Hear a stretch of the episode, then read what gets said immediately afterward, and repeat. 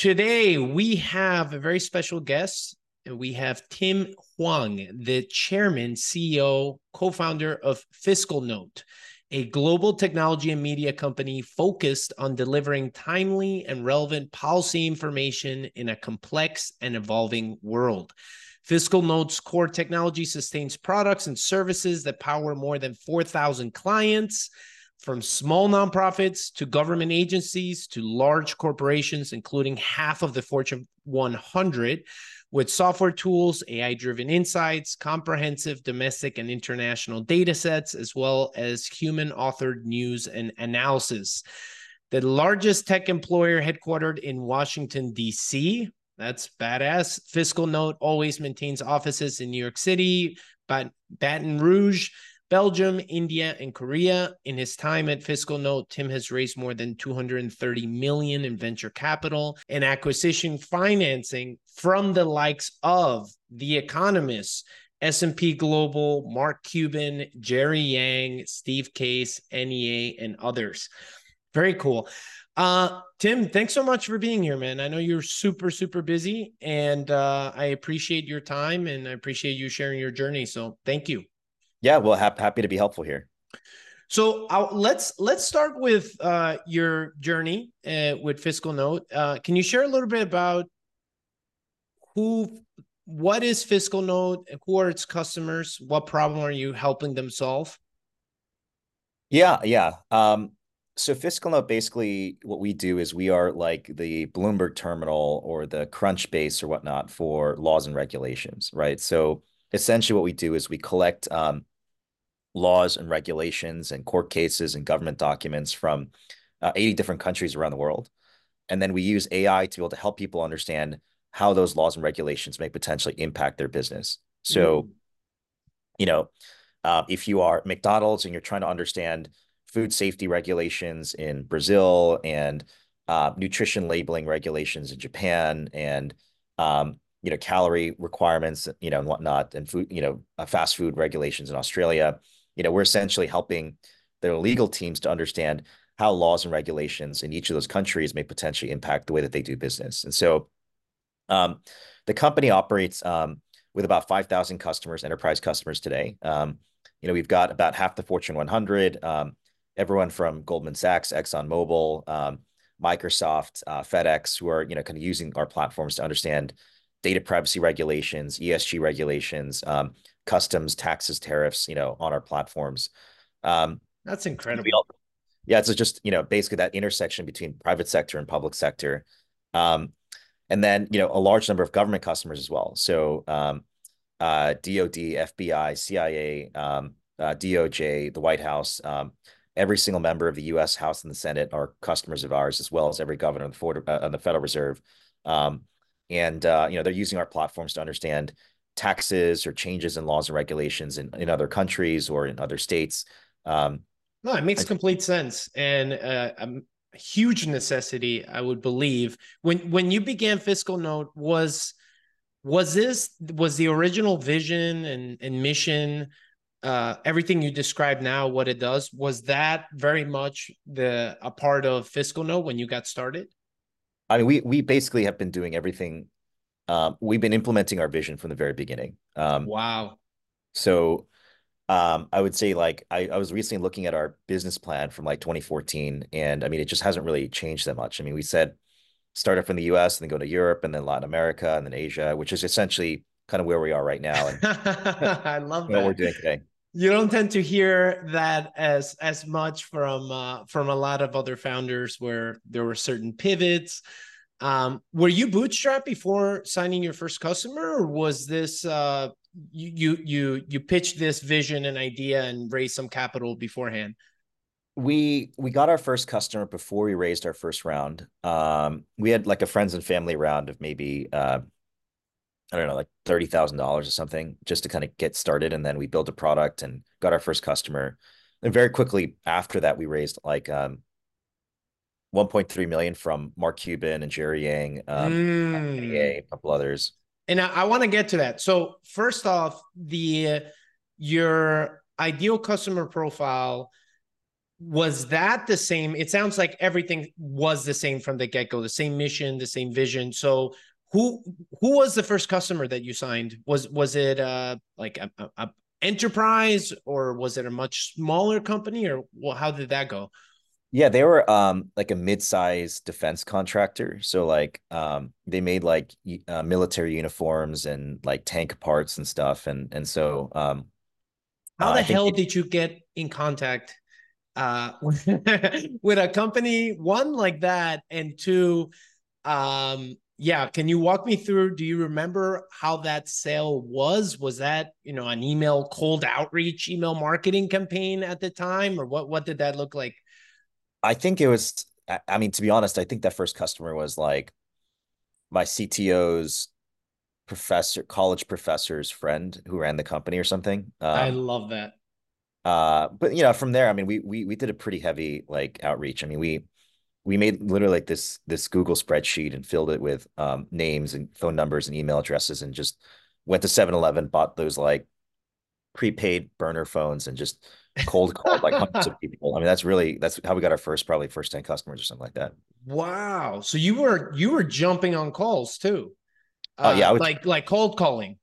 Yeah, jumping on calls, coding myself. I mean, we were doing everything basically. When did you know um so you signed that first customer in uh, which was in the defense side did that automatically let you believe okay let's let's stick around within this particular segment and kind of grow from here? Or what was your go to market strategy at the time? Well, we were more focused on the problem and who would get the most benefit from the the solution that we had. And so mm-hmm. we were very focused on like regulatory professionals and people who looked at regulations all day. And so that was like, um, it didn't really, so then we, we really focused on what we called like heavily regulated sectors, mm. um, where the business impact of changing regulations would be very high. So like defense, obviously, you know, I mean, it's their entire revenue is tied to the buying process or the regulatory process or something. Um, I think like the next two customers were in the energy space. Um, uh, and then like the next two or three customers were in the healthcare space. Um, and so they're all like these sectors where like people just have an, an enormous amount of regulatory um, change and pressure within their organizations. And so that that's kind of where we focused in, I think, overall. When when did you know that you had product market fit that you you you you made it that far? Was there a particular metric you were following? Were you know when when was was there a particular aha moment where you're like oh my god the amount of demand that is coming in and i don't know if it's because because this were much bigger uh, whether it's enterprise or higher end uh mid-size clients and a sales cycle was longer did that ever feel like you had hit product market fit? No i mean i think we just kind of there wasn't like a aha moment. We just kind of kept getting customer after customer and it wasn't like i felt like every customer was so hard to get. So it wasn't like um like there was we opened this thing up and we had a flood of customers i mean we uh. first customer and then we got two more course customers next month and then maybe three customers the following month um and then by the time we finished up the first year in business we were probably at like I don't know, 700,000 ARR. And then the next year we are doing like two and a half or something. So it was like amazing. I, mean, I don't want to call it linear, but it was kind of you know, we kind of knew how the business was progressing. And, um, you know, even to this day, like I don't, I don't take product market fit for granted, you know, like we're doing 140, 150 million ARR. And like, I, um, uh, I, I tell that's incredible, man. Do you, does that, do you sit, take a moment and say, you know, I mean, this is not too long ago. I mean, 2014, you said is, is when the company, I mean, uh, I I guess you know we're we're about to be so it's ten years, so it'll be ten year anniversary coming up soon. I guess. Yeah. No. Basically, yeah. I mean, so, I mean, I, you know, I, I take I, from zero to over a hundred and something, and and like that's that's incredible. So few people, uh, individuals get to do that. Um. So I mean, does that does that? Uh, I know it's a progression, right? So everything kind of becomes normal but uh, how do you feel about that? No, I mean it's a great accomplishment for sure. I mean, I um, I mean, obviously, our team is very focused on getting to a billion dollars in ARR right now, right? So like that's there's always the Mm-hmm. next milestone to climb, Yeah. but um, right now I would say like um, yeah, I mean, I, like when we were going through the process of like building the company, I mean, it wasn't there were certainly times where it felt like things were moving very quickly. Um, but most of it was just a slog. I mean, just like staying in the office late and, you know, closing out customers and responding to customer emails and like, you know, first year you maybe have like 20 customers and the following year have 100 customers and you know, you just kind of like grind every year. And so, I you know, love that. I mean, it, Yeah. it was just kind of, it just kind of all layered on at the end, you know, and, and so we're still, I mean, we're still going to this day. Did uh did your pricing model change uh or did that remain very similar from the get-go? It, it remained relatively similar. I mean, I think, um, uh, you know, we charged on a per data set and a per user basis. Um, and um, I think throughout the last, you know, like couple of years that we've been in business, like things have kind of fluctuated a little bit in the sense that um, maybe uh, you know, in the beginning part of um, the early 2010s and so, um, like Mhm. 2014, 2015, there was a heavy emphasis on on number of users. And then like, you know, 2018, 2019, that started shifting away towards like content and usage. Um, and so, but you know, ultimately the pricing model has been relatively the same. Any advice for founders who are in their very first stages of of of companies, you know, when they're looking to sign that first customer, any particular advice that comes to mind? Um, I, I I just I think we we you know for us we took a very scientific method hypothesis driven approach. Um, and so we sort of had like um five hypotheses around like ideal customer profile. Um, and then we just validated that hypothesis with like data um to identify whether that hypothesis was true or not. And so like literally like I sat in front of a whiteboard and I said like here are the five types or 10 types of customer uh, profiles, size and industry and price points and willingness to pay that we felt like we had a general direction hypothesis on. And then let's go talk to 50 or 100 prospects in that in each of these hypotheses to validate whether this is true or not. Um, Mhm. so uh, it's just been very methodical about it. I mean, I'm sure most founders are. It's just um, uh, you know, and, and some maybe sometimes people just go out and like talk to as many people as they can. But I think in our case, we're like extremely methodical about we want, you know, deputy general counsel at mid-sized energy company, you know, um, willingness to pay at thirty thousand dollars or whatever, and then we like barreled our way and sort of analyzed whether or not that was true or not in each segment. Hmm. I love that.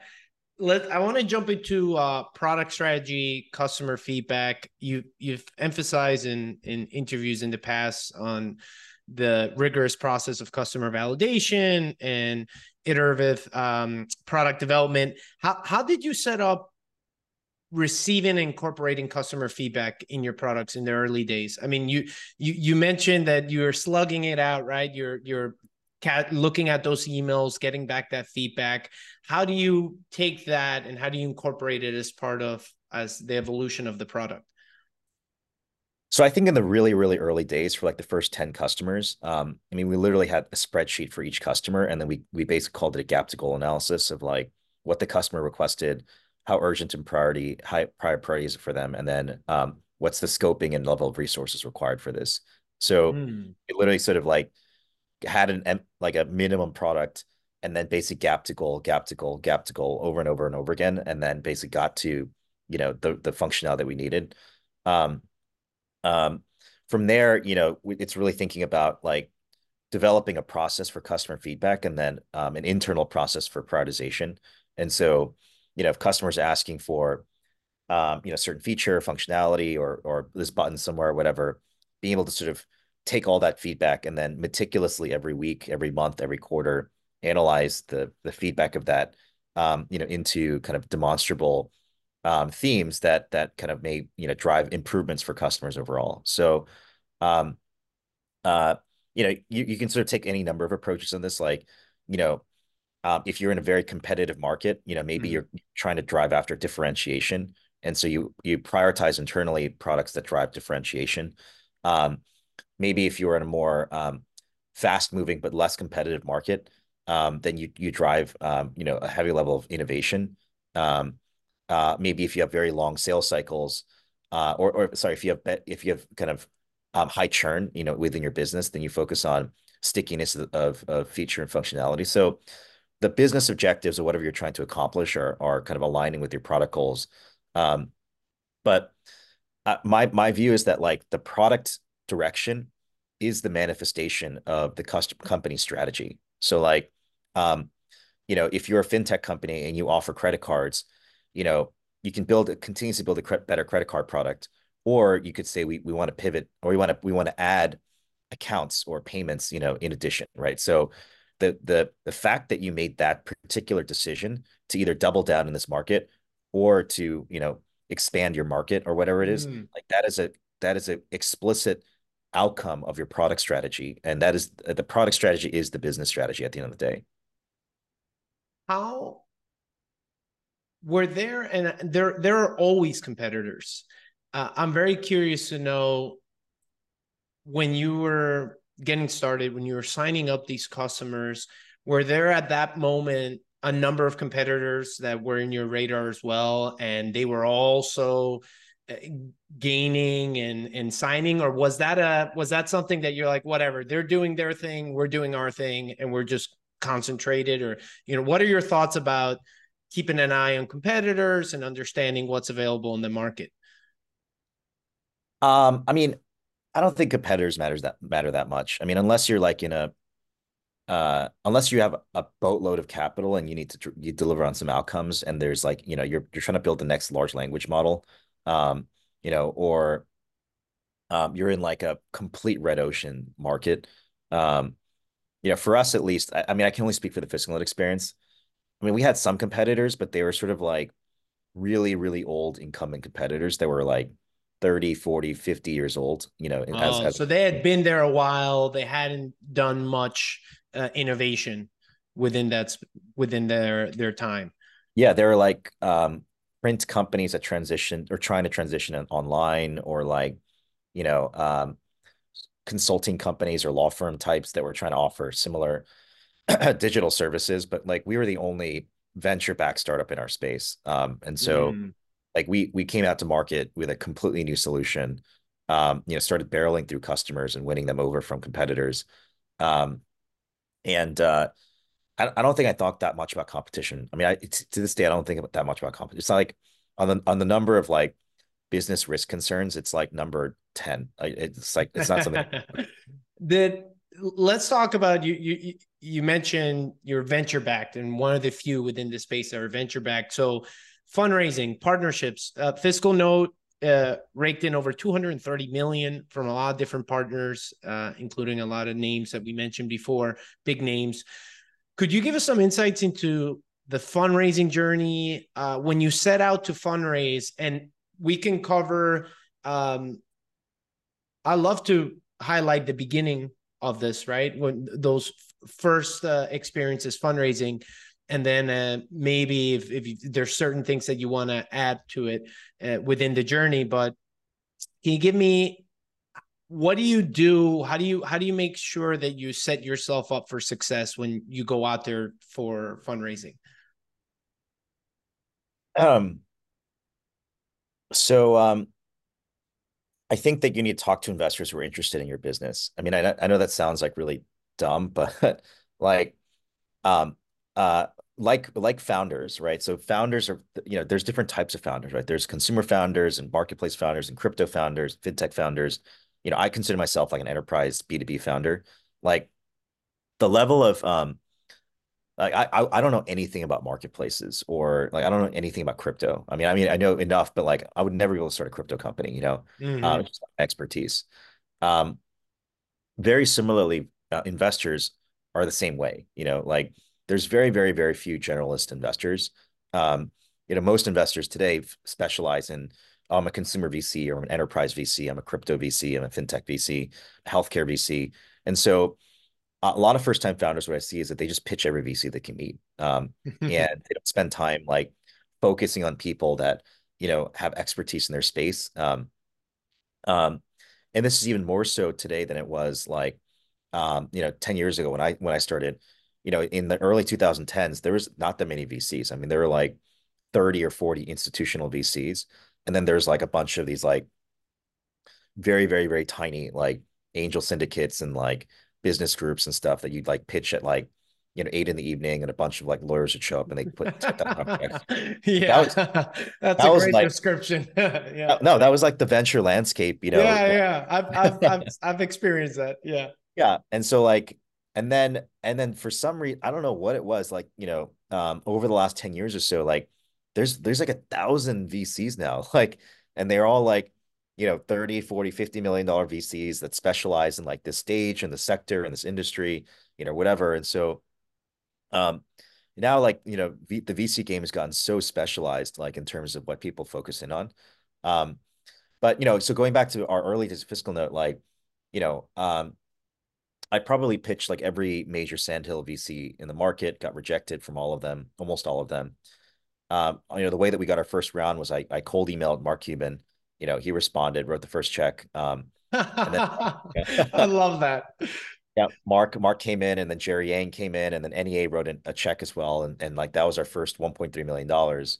Um, and then you know our A and our B and our C were kind of like we raised we raised around like maybe every 12 to 18 months. And then we just kind of kept scaling the business every year. And so, um, I mean, it was, it was really interesting. I mean, it was like, um, I mean, there's certainly a lot of war stories in there, but like, you know, it was definitely to the point where we are, you know, potentially running out of cash like maybe three or four times. And, um, I mean, it was, it was definitely, um, I, I think we raised up to our series F before we went public overall. Wow. Wow. What throughout the A, B, C. Um, I know that each phase brings its own difficulties and challenges.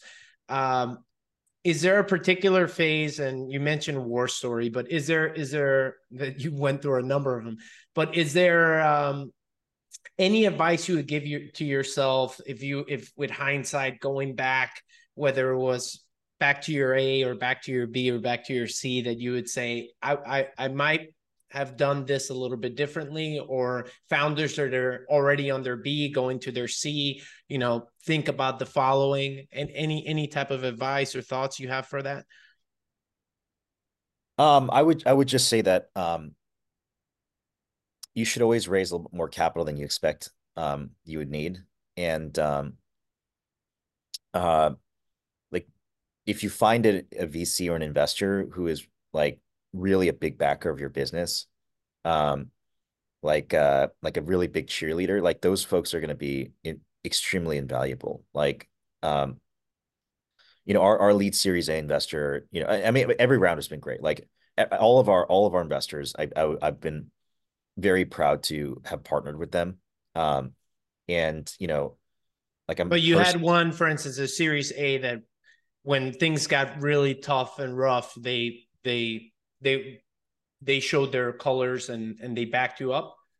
Yeah, I mean they they they backed up our Series C, you know, round and like um Let's give yeah. him a shout out. Who who's uh who's the investor? What what what uh what fund? Well, it was, a, it was a guy named Keith Nielsen, um, and he was he was on his first on his first fund at the time. Uh, but you know, like he he basically helped us out. Like uh, he, he still sits on our board today, and so that's um, awesome. So Keith, um, Keith was really great, and you know, I think when you look at other other uh, VCs and the like, you know, that led our B and our C and our D, like all of them have been like amazing to work with, and so, um, I the the qualitative factors around like picking a partner and picking an investor are hard to describe, um, mm. because I think that like capital is capital for sure, but then like working with really great value add investors like help you know accelerate customer development um you know make key partnerships bring in you know key executives like that's that's like really invaluable stuff at the end of the day. You uh, i want to cover the when you went public the public offering. Uh like i mentioned that's very few founders get to experience that from starting some with with zero and taking a company public and going through all those challenges as you grow and scale and, and making it there. Um, any one is any particular highs and lows that you remember during that ride when you were thinking of going public and and the other question is when did you realize like now it's time to go public? And why was that the right moment? You know, I think um uh we were we were approaching hundred million dollars in ARR, like maybe 2021. Um and uh I I said that, you know, we should probably think about taking the company public now. Um and I mean it's always been sort of a goal of mine to try and, you know, get to the public markets and, you know, kind of create something long and, and durational in the future. And so um the process is quite complicated and you know we'll get into that but like you know hiring the investment bank and working with the accounting firms and hiring the law firms and then working through all that process and, and the like probably takes from start to finish about a year and a half to two years um mm. and so, hmm.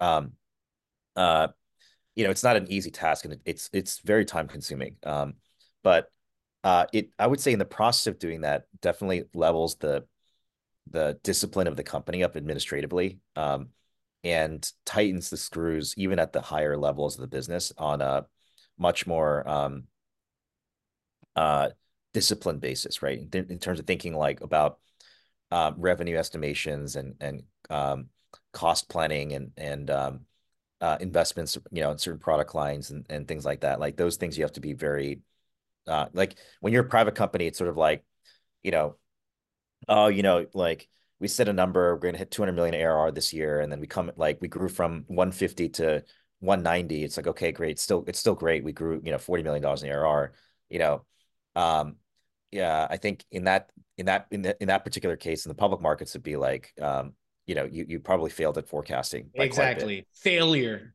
massive failure. uh, and so, uh, you know, I think that's, that's like one of those things where you have to level up your accounting and planning functions and like, you know, um, all, all those things that sort of like make the business a lot more disciplined at the end of the day.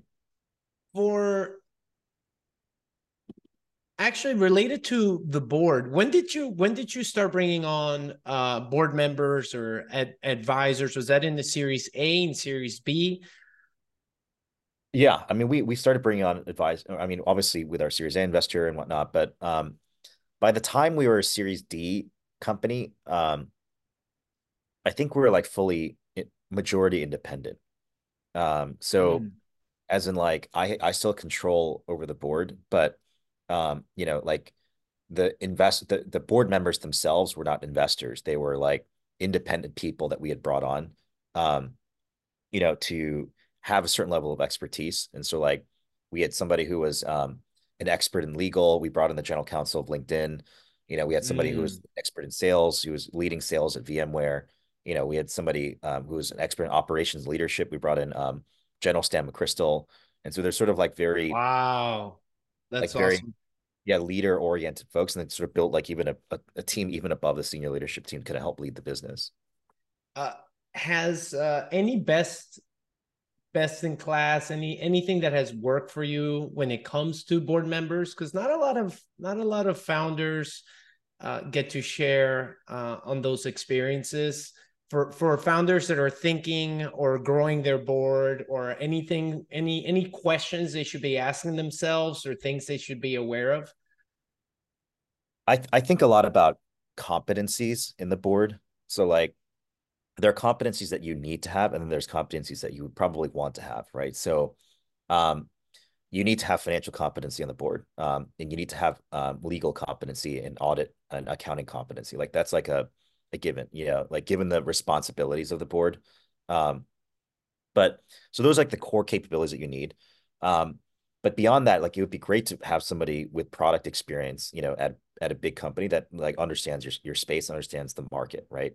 Somebody who understands go to market in your space, like, you know, that can you can pick up the phone and call like the chief revenue officer at Salesforce or at, you know, Oracle or whatever, Microsoft, and they can sort of give you best in class expertise around how to structure your sales organization or um, someone who's really great at um, like people management and HR and like, you know, ran, you know, like uh, the HR function hiring 10,000 people at Meta or something like that. I don't know. Like it's just as an example, like you, you want people who are the, the best in the world at something and then to be able to kind of provide assistance and guidance to helping the company. Um, one of our board members today, her name is Anna Sedgley. Mm-hmm. She was the president and chief operating officer at, at Dow Jones. Um, and uh, you know oversaw like the Dow, Dow Jones indices and like the Wall Street Journals, the other things like you know, which is an adjacent business to our category, um, and you know, kind of like has like industry knowledge and expertise, but also like in the weeds operations on um, technology transformation and engineering, product management, and other things that you know beyond just like, hey, let's meet on a quarterly basis and approve the budget. Like, you know, you can actually have you know really strategic conversations about you know the the performance of the company and some of the challenges and whatnot. So, you know, I, I think building a great board is definitely a huge value add for sure. Would you ever have you ever thought or would you ever in the future think about bringing it back private again are are there certain pros and cons that make a lot more sense to you now than before well um you know i actually announced about two weeks ago that uh i have an intention to uh take the company private again um, oh okay so uh you know I, I can't comment too much on that um but i what, what i will say is um um the job of a public company CEO is very different from private company CEO. Like private company CEO, you're in the weeds and operations, like building product, talking to customers, all that stuff. Um, the job of public company CEO is very different. Like you're managing Wall Street analyst expectations. Like you're spending a lot of time at investor conferences, uh, one-on-one meetings with hedge fund managers and asset managers and portfolio managers. Um, you know, answering questions around the stock and around the company's performance and whatnot. So is no longer what your customers need and care about, but it's what someone else might do on a trade that might send a signal that might be negative, that might send the stock down. So that there's there's other individuals in the mix now that before you didn't have to yeah. to appease, I'm guessing. I mean, you're still responsible for that, like the the the product and the customers. And so you, you know, you are still engaged in like product management and, you know, uh, revenue funnel optimization and stuff. But you now have like by the time you're public, you have a pretty broad team. Mm-hmm. You've got like a, a, very long bench of like executives who are kind of doing that, and your job is to kind of monitor things as things are progressing, um, and then set the vision for the year and for the three year mark and for the ten year mark, kind of where the company's growing. But right now, um, you know, especially in the first year of going public, and the first, you know, it's just a lot of market education. So, um, I, you know, I think you know, I I obviously made you know an announcement a couple weeks ago. I mean, we'll see what happens, but that's kind of that's what I think overall. Great. Uh, you scaled fairly quickly, right? Every uh, you mentioned from the Series A to Series B to Series C, each round, uh, growing, reaching those new targets. What what advice, uh, if you're looking back, what advice would you give another founder that finds that him or herself in a situation where they're growing at that type of rapid pace when it comes to talent, when it comes to uh, customer acquisition or customer success.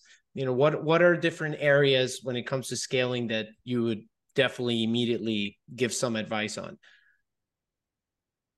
Um, I guess uh, in my in my kind of reflection of of the last couple of years. Um, at the end of the day, business is like it comes down to two things. Um, it's um, building a great product and distributing it to customers. Um, and everything else, you know, is just a function of those two things. So um, you hire people because you want to build great products and sell to customers. You raise capital because you want to build more great products and sell to more customers. You know, you develop an operating culture and a system and processes because you want to get more efficient at building product and selling to customers. So, um, like I kind of view these like two wheels of like operations, and it's really just a function of like making sure those wheels keep turning, um, and get you know kind of more efficient and bigger. Um, you know, I think people try and like, it's really easy to think that you're really busy all the time, um, like you know, because they're just in meetings all the time and like right. reaching out to you and there's like a bunch of stuff you got to do and like you know stuff. But ultimately at the end of the day when you're like you know by yourself and like thinking about the business and the like you know you should really be thinking about you know am i building a great product an incrementally better and better product for my customers?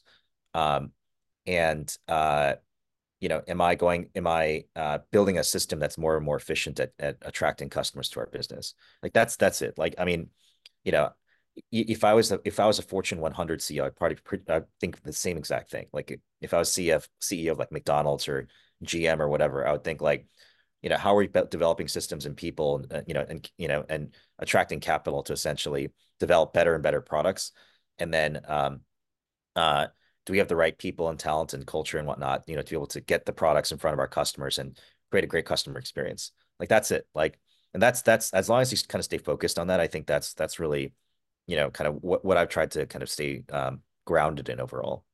When did you decide it was time to target uh, international or expand internationally? I think it was like 2018 or 2019. Um, so yeah, like five years, five years into the growth of the company, and and what what was the original thought or rationale or questions that were going through your head when you say one, it's time to go internationally, and two, what is going to be our is is is is our go to market uh, same uh, as as what we use here and worked here? Or you know what what were some of the first things that you started thinking about asking yourself and asking others? Yeah um you know i think at the time uh i'm trying to remember this we, we had enough scale in the business in north america where we had like a full leadership team like every function covered and like there's teams and they were executing and you know, we were probably like uh 20, 25, 30, going on 30 in ARR. And so um I said, you know, maybe it's about time for us to start thinking about, you know, generating a little bit of revenue out of the European market. And so it wasn't even that complicated. I probably hired like three people and I'd go told them to go sit in London and Brussels and like, you know, just yeah. go scope out the market, create a plan, and then come back to me. Um, and we started getting some customers and we made a very small acquisition, like a 10, like a very micro acquisition, like a 10 person team in the European market. Um, and then use that as a base to start building out like a leadership team and stuff. So um, it was just sort of, I don't know if there was like a deliberate point. It was just sort of like, you know, we have the basic operations set up in North America and we sort of see the pathway to go from 20 to 30 to 50 to 100 um, just by adding more headcount and putting more resources. Mm. Uh, I think um, as we were thinking about the growth um, into uh, you know the European market, it was just sort of like you know let's let's put together a plan and then see see how we can execute on this. Had uh, has the acquisitions of smaller companies every time you join a new market has that been a thing, or did it just occur in in when you were first joining the European market? No, we did the same thing in Australia, and then we did the same thing in um, uh, in in Korea and then in in Singapore. Um, and so you know we'll we'll try and find like a small 10 15 person entrepreneurial company that has maybe like you know a couple dozen or maybe 100 customers or something like that you know uh, bolt them on start applying real resources and marketing and go to market of our kind of mothership um, and then try and drive the business like there um, and so uh, like I don't I don't think we make like big splashy acquisitions in huge markets. Like I think we try and go out and, and like really create um like uh, a beachhead and then try and expand from there. Does uh does the company still have a, a corporate venture arm? yeah, I mean we we have we've made a lot of acquisitions and you know some strategic investments and the like. Um, and so we definitely are very active in trying to find innovation and growth for for sure. And uh individually uh, are, are you still out there very active angel investing as well or no? I, I wouldn't consider myself like an active active angel investor but i, I mean i like i you know i i'm always talking to founders and like you know you know um, occasionally we'll put in a check or something but i think generally um i'm pretty plugged into the early stage scene overall. Got it. Uh, anything else you want to share that we didn't get to cover? Uh, it could be initiatives, it could be things related to the company, talent, anything that you're looking for uh, to to give a shout out and and for all the other founders to know and hear. Um, I think you know, ultimately, like um, culture matters quite a bit, and so you know we've spent a lot of time at FiscalNote thinking about company culture and values and um, and all these different things, and so um, you know, the formula is quite simple, right? In terms of building a great company, is like you have a great idea, you crack, you attract great people, you know, who great who build great products, and then deliver a great customer experience for customers. Like that's that's like the formula basically for building a great business. And so, um, uh, creating an environment where you know uh, hardworking, smart people can succeed, I think is is something that you know I've tried to do, and um, it's something that you know we're we're very focused on. I think has been a really great driver of our business. Tim, when was the first time that you brought in an HR person when you got started? Uh, we we never. I guess we or we, yeah, or if I'm sure you did at some point. yeah. yeah, we we had a ops person within our first ten hires. Um, mm and that person like did handle like everything from like office operations to running payroll and and all that stuff. Um, um, I think we probably brought in like a real HR person after our A, maybe going into our B, somewhere in that range. Mm. Would you, in hindsight, did, did it make a massive difference? Uh, the without that title, you mentioned there was operation individual that was kind of already handling, you know, the, the whole culture, the organizational, uh, operational piece to and and I guess the legal, all those things that make up HR. Would you have brought it earlier in hindsight, or or that it, in your case it worked out? Uh, you know, you you wouldn't do it differently. I think I think the way that we did it was uh, about the right time for us. Yeah. Okay, that's great. Um, all right. Well, all the best. Take care. Yeah. Bye. Bye bye.